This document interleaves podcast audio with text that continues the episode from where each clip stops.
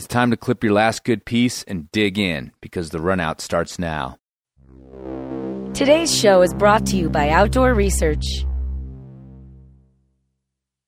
Outdoor Research invites you to check out the new Refuge hybrid hooded jacket and the legendary Ascendant hoodie. Yes, Legendary. Through Outdoor Research's clever use of quantum multiverse theory, both the Refuge and the Ascendant are simultaneously the ultimate mid layer jacket. Yes, your mind just got blown. The Refuge is slim cut and ready for action and movement on cold days, while the Ascendant is ready for pretty much everything in this universe and the one that popped into existence at the end of this sentence.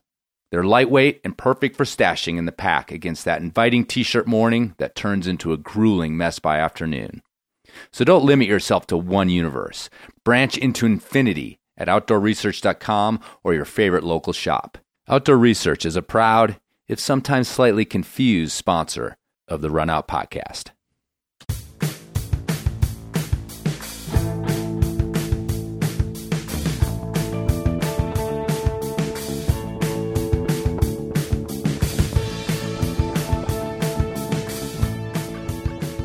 In the 1980s, the rules of rock climbing were in a state of entropy. Climbers clashed over the fairest and most ethical approach to climbing and how to advance difficulty within these parameters. Depending on whom you spoke to, hangdogging was either a serious taboo or the path to righteous radness. Of course, one trip to any sport crag anywhere on Earth today offers an obvious clue as to which side ultimately won. That hangdogging was once taboo now sounds as anachronistic as using a Rand McNally atlas to navigate your car, while simultaneously fast forwarding your Phil Collins tape to get to the part of In the Air Tonight when the drum solo drops. But such was the 1980s. To push the ethical boundaries in the 80s was also to accept the risk that you might just get punched or taunted back at the campground. Yet when a climber achieved an inspiring ascent by hook or crook, Oftentimes, nothing more needed to be said. This is Andrew Bisharat. I'm here with Chris Kalous, and you're listening to The Runout. In this episode, we speak to Jeff Smoot, a climber of the era of big hair, bad attitudes, and bolts galore. Jeff, of course, has nothing resembling a bad attitude, despite the fact that we experienced a number of frustrating technical difficulties during the recording of this episode. Nevertheless, we managed to hangdog our way to the anchors and eke out a pretty great conversation about this era, which he has captured in his new book called Hangdog Days Conflict, Change, and the Race for 514. And now, please enjoy our conversation with Jeff Smoot.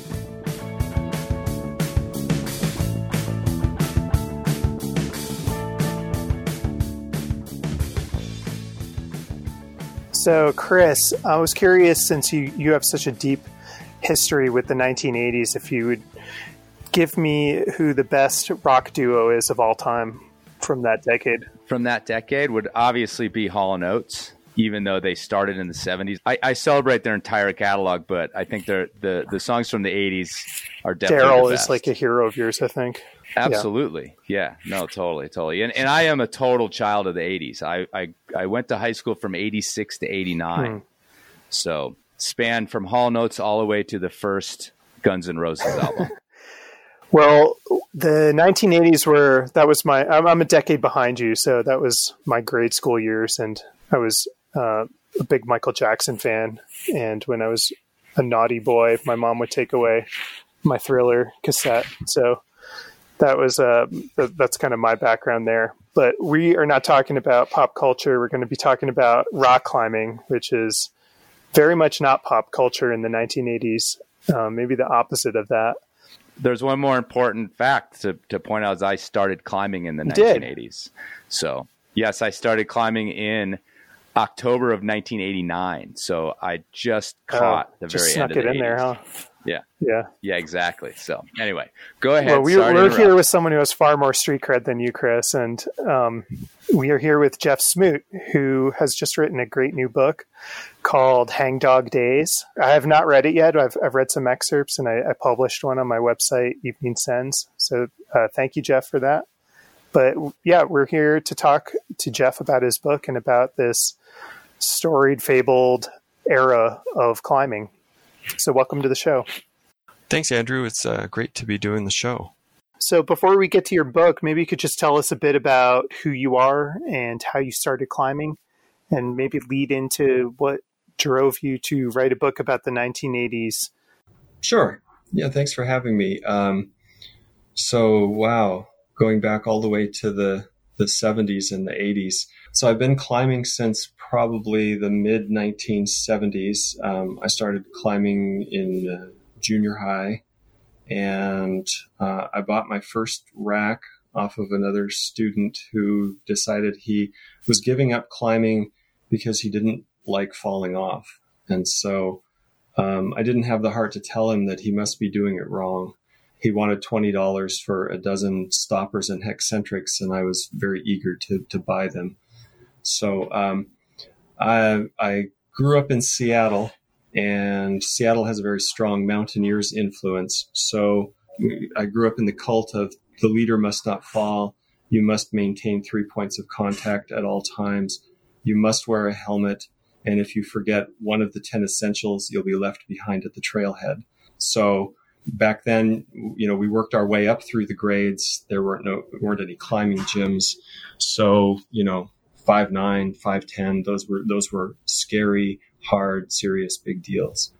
I was, uh, you know, really inspired though when I got into rock climbing by, um, you know, Yosemite climbers, John Bachar, Ron Kauk, Mark Hudon and Max Jones were really a big influence with their um, articles, you know, uh, States of the Art and Long, Hard, and Free and Astroman. That was, I really loved that article. So, you know, being inspired by those guys, I started making road trips in the early 1980s uh, to Joshua Tree, to Yosemite, and back to Joshua Tree and back to Yosemite, uh, kind of every spring and summer, uh, making the pilgrimage.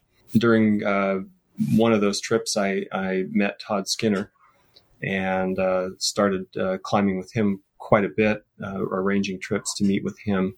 I also met Alan Watts on one of those trips and ended up going down to Smith Rock and also on some road trips with him. So I kind of fell in with their camp and, uh, you know, I wasn't, I wasn't a real serious hangdogger 513 climber like they were, but they they suffered me along. I, I was a good belay slave, I think, so they were happy to have me come along. I also wrote articles for the magazines, and you know, I'm sure Todd really liked that. Alan probably appreciated it too, but um, so I started working on the book in the late 90s, I, 1999, I think. I started a, a website and was writing some material for that was kind of novel at the time, you know, with the internet and you, you, could start a website and post your own articles. So you didn't have to go through the magazines to be published. You could just write your own stuff and put it out there, which was pretty fun. I put, you know, but I put a few chapters together and I thought, hey, this might be the start of a book. I was pretty sure somebody else would write it though but I kind of envisioned that if I did it, I would, uh, you know, I would call Todd, I would call Alan, we'd get together, have some laughs, tell some great stories, and those would provide the foundation for a really fun book. But then in 2006, Todd died, and I just decided that you know nobody's written this book, and it's a it's a great story. Nobody's telling the story, and so I just need to do it. Yeah, so one of the things that's really interesting is that we have this discussion in climbing right now that's uh, and has been for the last 40 years where it's the stone masters and then you know basically the bouldering era and takes us into like the modern age. And the, the 1980s kind of gets glossed over in our more fond memories of of what climbing history represents. It's sort of looked at as this bitter confrontational era. And in fact it was like really one of the more formative decades of this sport insofar as so much of what we do today is a derivative of the style and the approach and the ethics of the 1980s yeah that's true. Um, i just uh, i'll take you back to the 1970s though. Um, you know ray jardine was was a Yosemite climber, although he's you know probably the the, the ugly stepchild of Yosemite climbers from the 70s. Uh, you know, he was actively hang dogging. Uh, you know, he chipped some holds um, and wasn't very popular because of that. but he, you know, he climbed in a style that uh, later became called red pointing. You know, he hangdogged mercilessly up a lot of routes, and but he would, you know, return and climb them from the ground up, placing gear on lead without falling before he would claim it as a first ascent. And there was a time there where I think he had done, you know, there were like maybe like eight, five, 12 routes in Yosemite, and he had done the first ascents of five or six of them. So he was really pushing it. Those numbers may not be right. There may have been more at the time, but he was he was really pushing, you know, the the limits of difficulty and the limits of tolerance of of the Yosemite climbers. So what what Jardine did in the 70s kind of influenced people like Hudon and Jones, who you know were admitted hangdoggers. Um, and they went out and repeated some, you know, the Phoenix and did some very hard routes on their own. Um, and Hudon and Jones really influenced the climbers coming up in the late 70s and early 80s with their, their magazine articles and slideshows that they took all over the country. And so, wait, I want to pause ahead. you there because I have a question about Jardine that I've always uh, wanted to know. Um, now, it's true that with the Phoenix, for example, he hung up the route and that was the free ascent. Is that correct? Like, so he climbed all the moves free, but he hung on cams maybe two or three times from what I recall. It, but he considered that to be the first free ascent. Is, is that accurate? No. Uh, well, that's not what I heard when I talked to Mark Hudon. Um, okay. That it wasn't a, it wasn't a, you know, a hang ascent that he returned to do it completely. I mean, maybe the first time he did it, he did, but but what I heard was he came back and did it all from the bottom to the top. But then I also read, I think on Ray Jardine's own website, that he lowered the start of the route to make it harder because the original route started higher up where the you know the overhanging traversing crack part is and he decided that the route would be harder if he you know rappelled down a little farther and climbed that super thin crack and, uh, you know, according to the people who went there afterward, he made the crack a little more friendly for his big fingers uh, before he did it. So, you know, when the valley climbers said that was a glorified aid climb, that, you know, yeah, it was. But then, you know, it got cleaned up when Hudon and Jones did it. Mark led it without friends. Max followed it without falling. So I don't know if there's ever been a second leader and follower climbing it in succession without falling. And then, and then uh, Largo came and did the third ascent. He was the only valley climber who was willing to go near it. And, but I was just going to say that you know Jard- what Jardine started. Um, you know, he didn't. He obviously didn't do it in the best style. However, he did it. Um, but you know, as other climbers came to try it, they they improved on his style, and obviously, that you know, with Honnold soloing it, you know, there you go.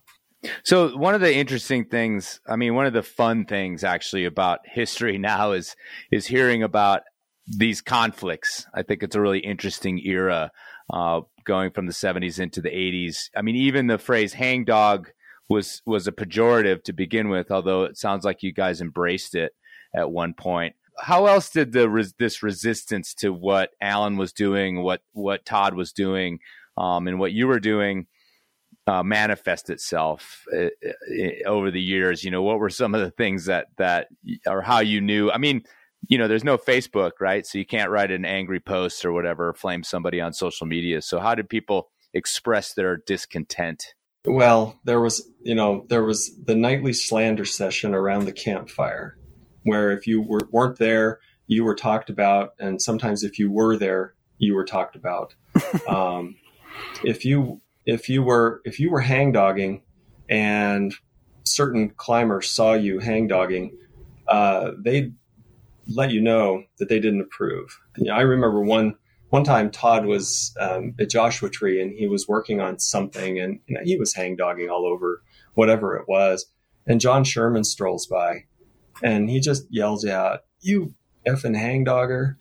and just you know was giving Todd an earful. Now John was one of Todd's best friends, but he just you know was like you you know get down from there. You you shouldn't be hangdogging.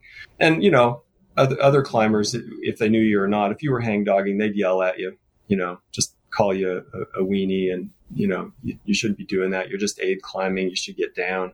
You know, and you'd hear the rumors from you know the more excitable climbers who had their really, really um, good slander sessions going where they'd say some really really mean things about certain people and you'd, you'd, you'd catch wind of it in camp four or at hidden valley campground but i didn't see a lot of direct confrontations when i was there. There were some close close confrontations that could have escalated into fist fights.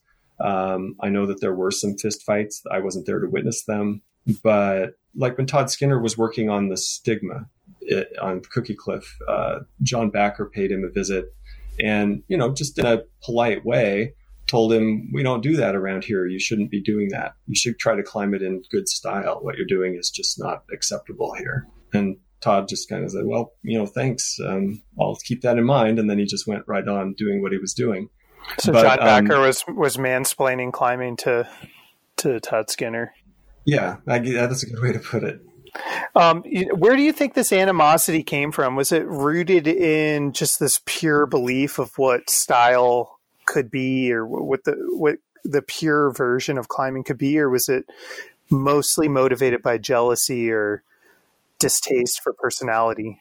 You know, I think it really started with people believing that climbing was this this exalted art form that you know you, we should really try to do things in as, as pure and natural a way as possible, climbing the rock as we find it, starting from the ground and climbing up, uh, you know, preserving the spirit of adventure and ascent.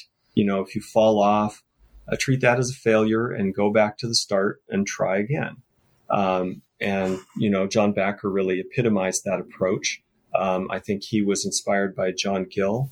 I think the, you know, the Colorado climbers, Jim Erickson, chiefly among them, and David Breashears, uh, really took it to a, high level. But then, you know, what was happening when you had Todd Skinner and Alan Watts and Christian Griffith and other people who were pushing pushing the the limits and not adhering to the old rules. You know, they they were climbing harder routes for one thing. They were climbing them faster. Uh, they were getting their name in the magazines more often, and they were, you know, they were starting to climb the projects that had been saved for when we're ready. Uh, and these guys weren't waiting until they were ready; they were getting on them and getting them done. Yeah, you have a quote in in one of the excerpts um, that that that's online. Um, at this point from the book where Alan says that quote the ethics are holding them back. I know why they're doing it, and I think it's admirable but it's counterproductive. Um, what do you think he meant, or what did you guys mean by thinking that it was in fact admirable that they that they were holding these ethics so strongly? Uh, well, I think Alan more so than Todd respected the the local ethic. Uh, he wasn't going to go into Yosemite and you know start placing bolts, even though that's what he did at Smith Rock. He, he would he would never have thought of going to Yosemite and rat bolting a route. Uh, he didn't have a problem hang dogging on a route. Hang dogging didn't hurt anybody. You know, it was just a different style.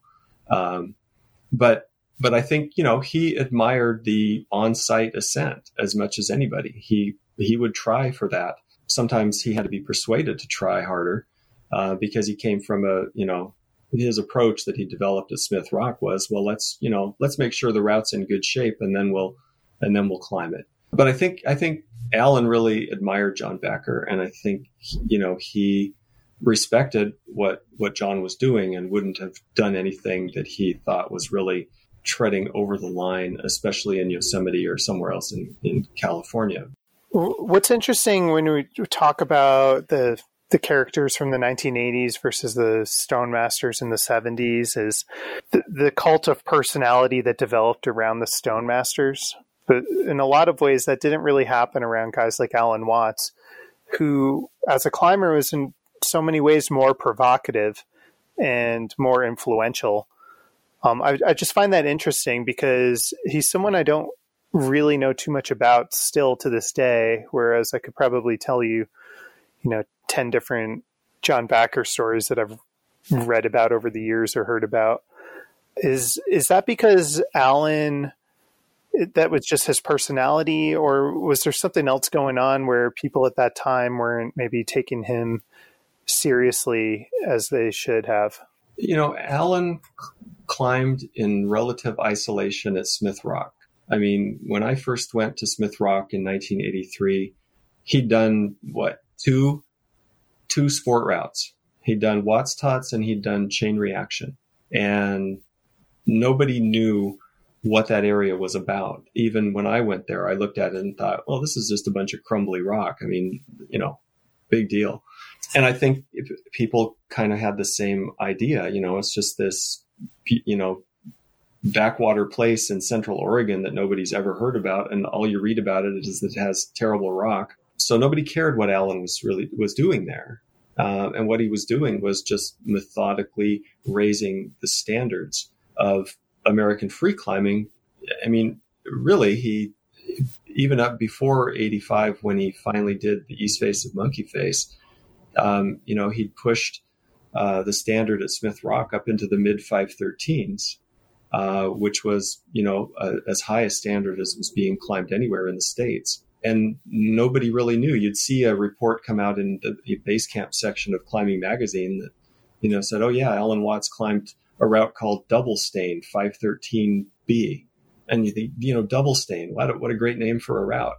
Um, and uh, so, you know, it's like, yeah, so what? Um, nobody went there and nobody cared. I don't think he sought the same kind of attention and he didn't really surround himself with people who would spread the gospel of Alan Watts. Um, the Smith Rock locals were kind of a tight bunch and it was kind of hard to get into that clique. Did he see himself as doing something like revolutionary or different, or was he like, this is this is sort of along the lines of what they're doing in Europe, and and so I'm just going to be doing what they're doing here?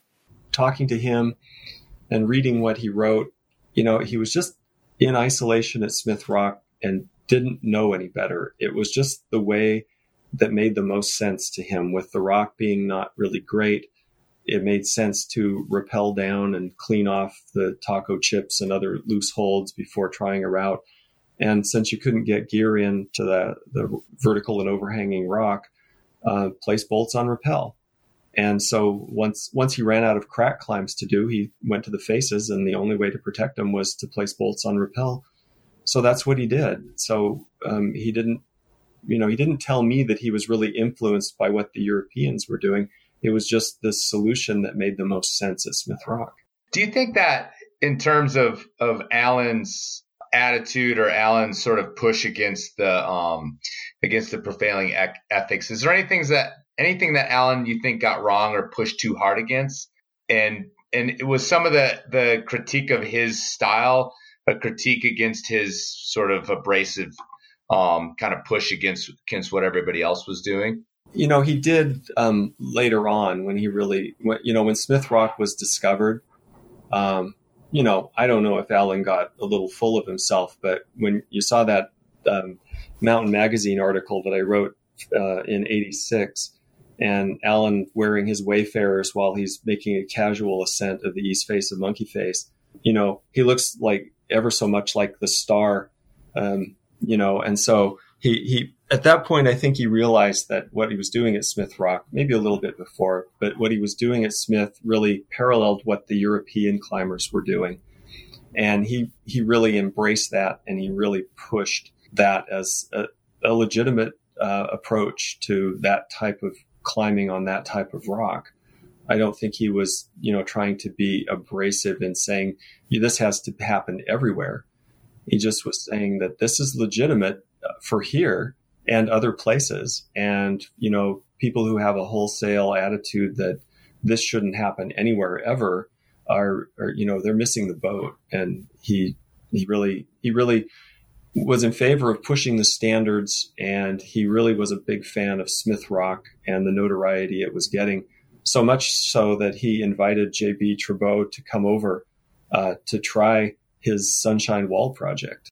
I mean, who does that? Which became to, to bolt or not to be, right? Right. I mean, who does that? Hey, I got this 514. Right. You know, it could be the first 514 in America. I've tried it. It's pretty hard. You should come over and give it a shot. And so when people said that, that JB stole that route from Alan, that's not really true. I mean, Alan invited him over. So what did he expect? Right. it's like, yeah, you bring the, the sort of fox into the hen house.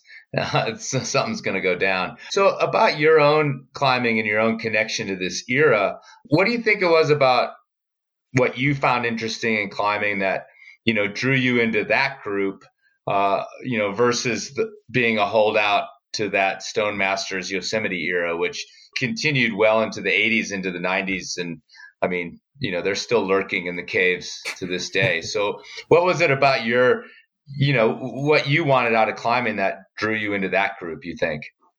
That's a good question because I, I was always, you know, I I grew up on the traditionalist approach to climbing. Mm-hmm. You know, I hang dogging never occurred to me until somebody, you know, told me what it was. And then I tried it and thought, well, this is dumb. I don't like this. I just want to climb, you know? So I, I never really got into it. You know, Bachar was my hero, really, and Peter Croft also. And so I really wanted to emulate those guys and try to do things in good style. And so it's funny that I fell in with Todd Skinner and Alan Watts. But, you know, Todd had such an engaging personality. He, you know, was so friendly and inviting. I mean, the first time I met him, you know, we were top roping on Big Mo, the Joshua tree, and he basically he just invited me to go climbing with him every day after that. I think Paul Piana was about to leave and he needed somebody else to hang out with. So so I got to fill in for Paul for for a couple weeks. And then after that, you know, I'd get letters from Todd from far off places saying, "Hey, I'm going here this summer. You should come with me." Um, hey, what's happening in your neck of the woods? What are the, your last great problems? And so we, you know, we we'd correspond, we'd meet along the road at various places. So, you know, it was hard not to like Todd and hard not to be enthused about the things he was doing and, and trying to get you to, to, you know, come along on. And, and Alan, I, I don't know.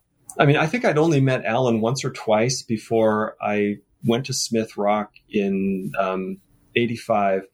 I, le- I left Yosemite with Kim Carrigan, Johnny Woodward, and Jeff Wigand and we drove up to Smith Rock because Kim wanted to check out some of these routes that were being reported in Climbing Magazine.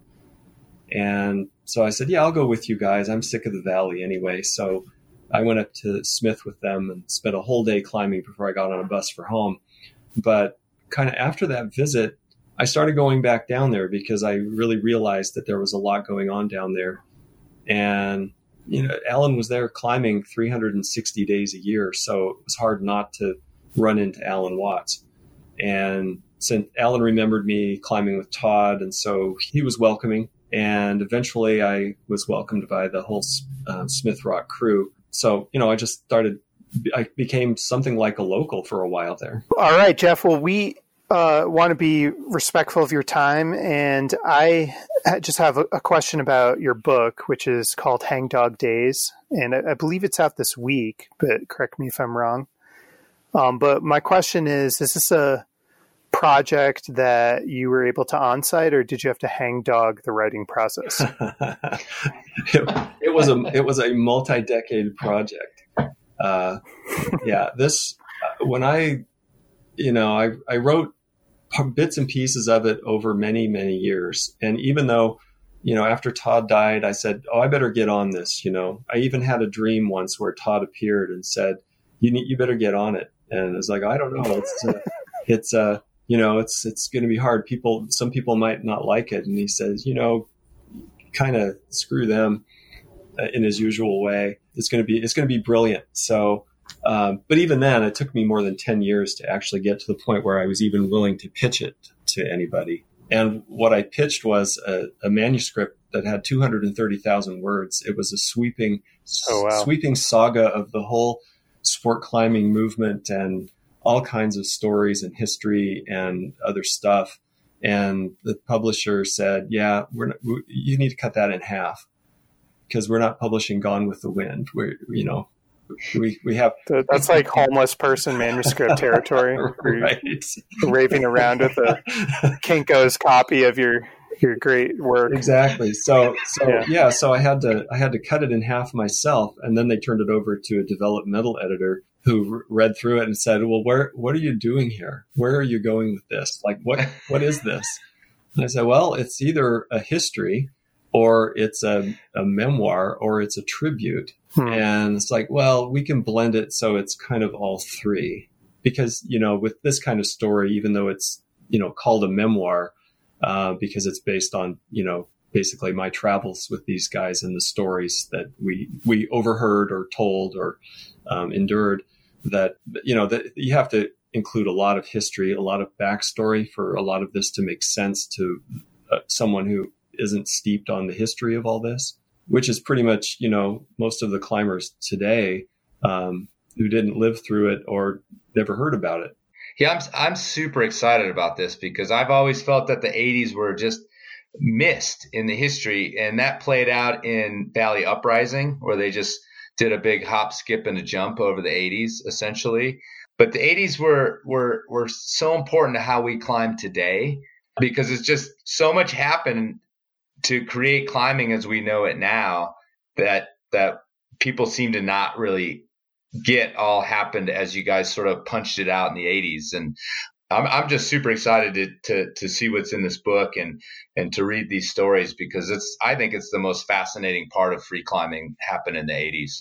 Yeah, it was a it was an interesting time as they say and you know when I've talked to people from back then, you know with 30 plus years uh, you know beyond it um, you know a lot of this kind of seems comical and you know really kind of funny uh, now, but at the time some of it wasn't wasn't really funny at all you know, just people got really riled up about stuff that nowadays is so commonplace that people were like, what? You know, people got mad about hang dogging or placing a bolt on rappel. Really?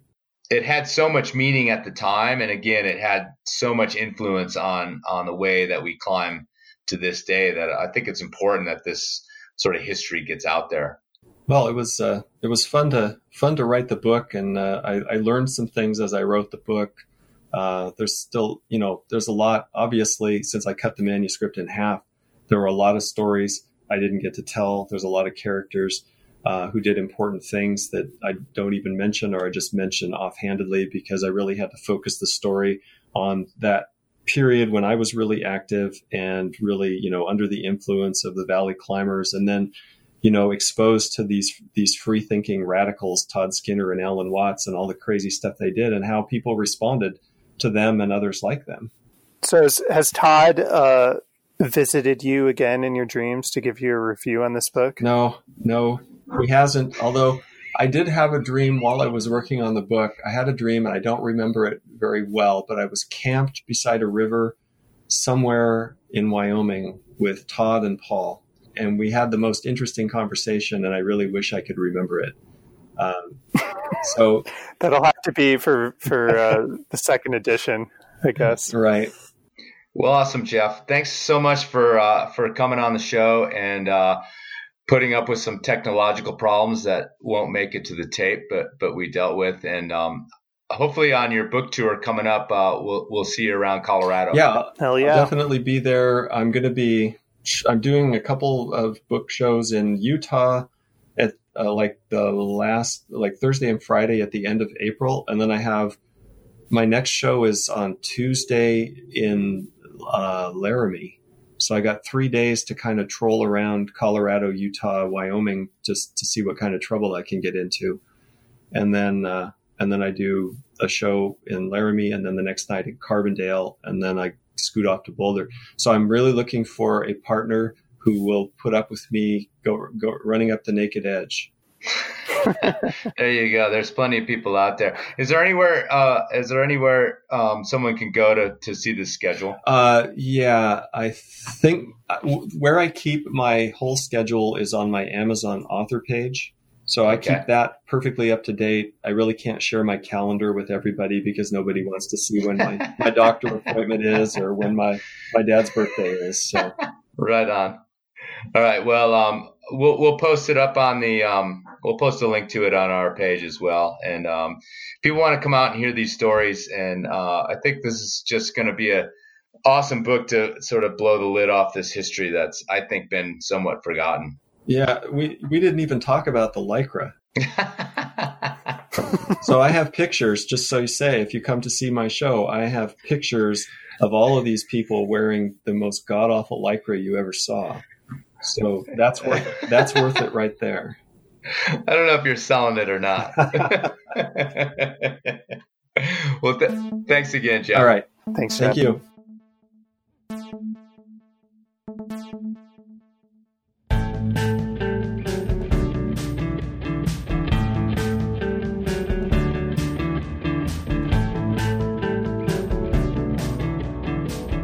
If you have a comment, topic suggestion, or just a good bit of climbing trivia, join us at our Facebook page, facebook.com forward slash runout podcast. Or drop us a line at our webpage, runoutpodcast.com.